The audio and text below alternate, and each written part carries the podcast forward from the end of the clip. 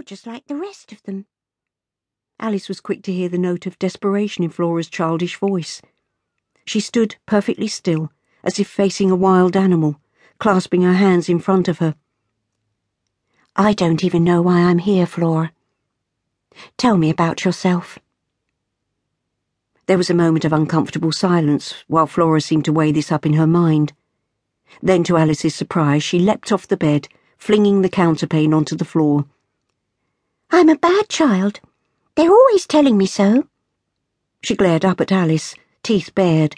"I bite and I scratch." Alice stood her ground. "If you bite or scratch me, I'll do the same to you, Flora."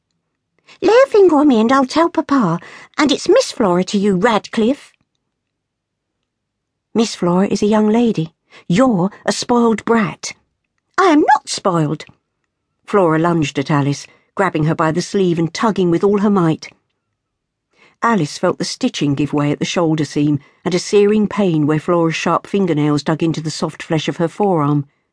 Flora opened her mouth as if to bite, but Alice was too quick for her. She raised her free hand and caught Alice a mighty clout round the side of her head. But at that moment, the door opened, and a maid entered carrying a breakfast tray. Flora uttered a loud wail, clutching her hand to her ear. "You hit me! I'll tell Mamma what you did!" She turned to the maid who was standing in the doorway open-mouthed. "You saw what she did, Nettie. She struck me." The maid recovered quickly. "I'm sorry, Miss Flora. I never saw nothing." Alice rubbed her sore wrist where crescent-shaped nail marks had begun to bleed. She'd always disapproved of corporal punishment, but Flora had been out of control. "You will sit at the table and eat your breakfast, young lady," she said firmly. Nettie bustled over to the table and put the tray down, keeping a wary eye on Flora, who advanced on her with clenched fists. "You're a liar," she hissed.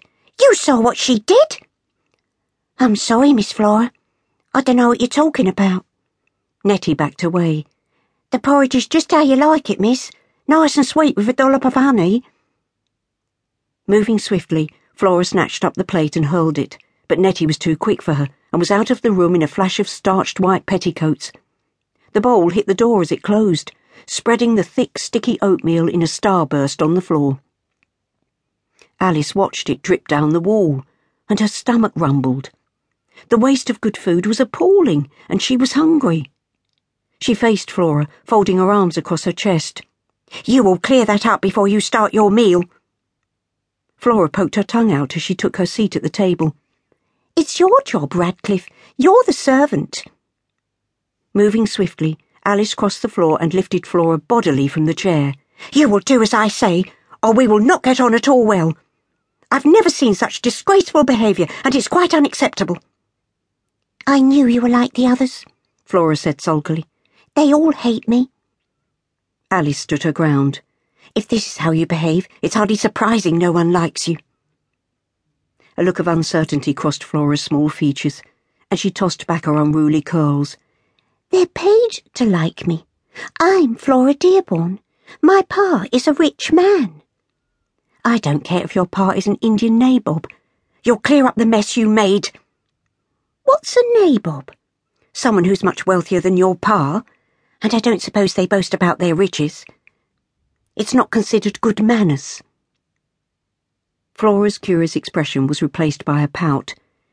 "I don't care about manners." Alice knew she was losing the battle of wills, but was saved by the timely appearance of Nettie, who entered the room with a bucket slung over her arm and a scrubbing brush in her hand. "I've come to clear up the mess, Miss Radcliffe." "Thank you, Nettie.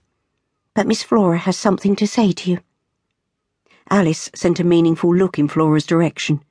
"She wishes to apologise for her behaviour." Flora stared down at her bare feet. "No, I don't." "I'll just do me work," Nettie said hastily. "No." Alice moved to her side and took the bucket from her grasp. "Miss Flora created this mess, and she is going to clear it up." Nettie's lips worked silently as she stared wide-eyed at Flora. Alice nodded her head. "You may go, Nettie. This will be done, I assure you." She waited until they were alone again. "You and I have been